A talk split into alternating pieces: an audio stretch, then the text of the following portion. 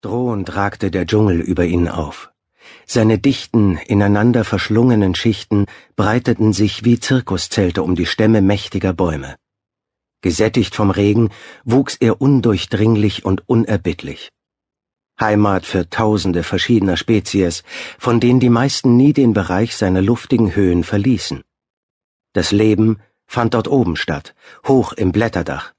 Der Boden war nur für die Schatten da für das Kriechzeug und das, was gestorben war.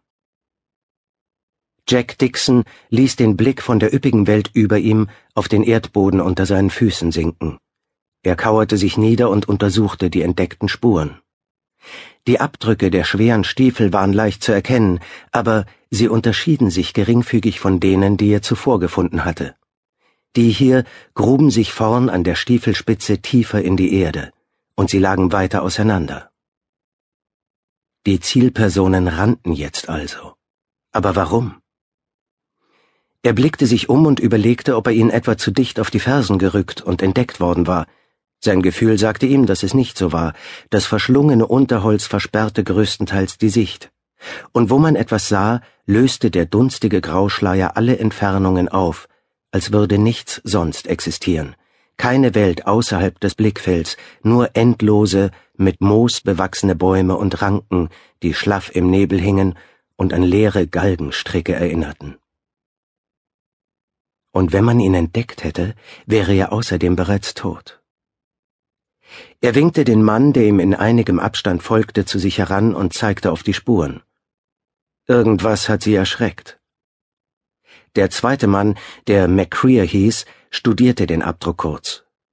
Aber nicht wir, vermutete er. Nein, sagte Dixon und schüttelte den Kopf.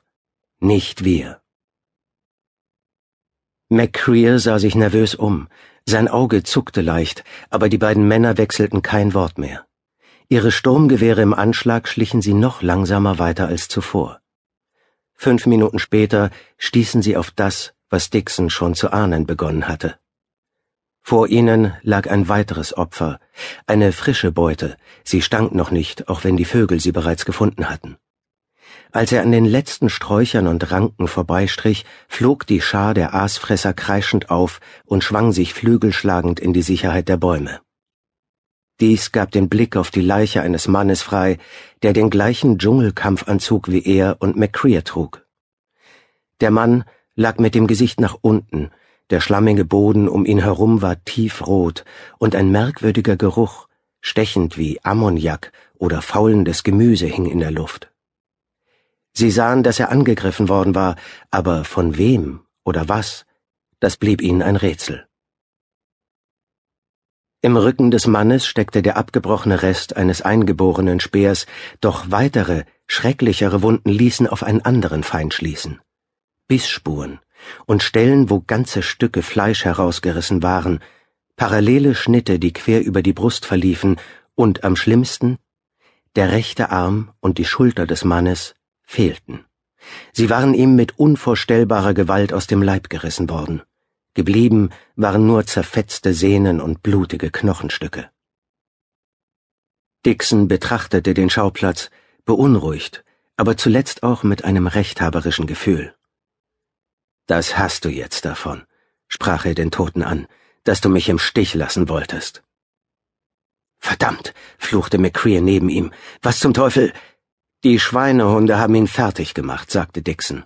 Das spart uns die Mühe.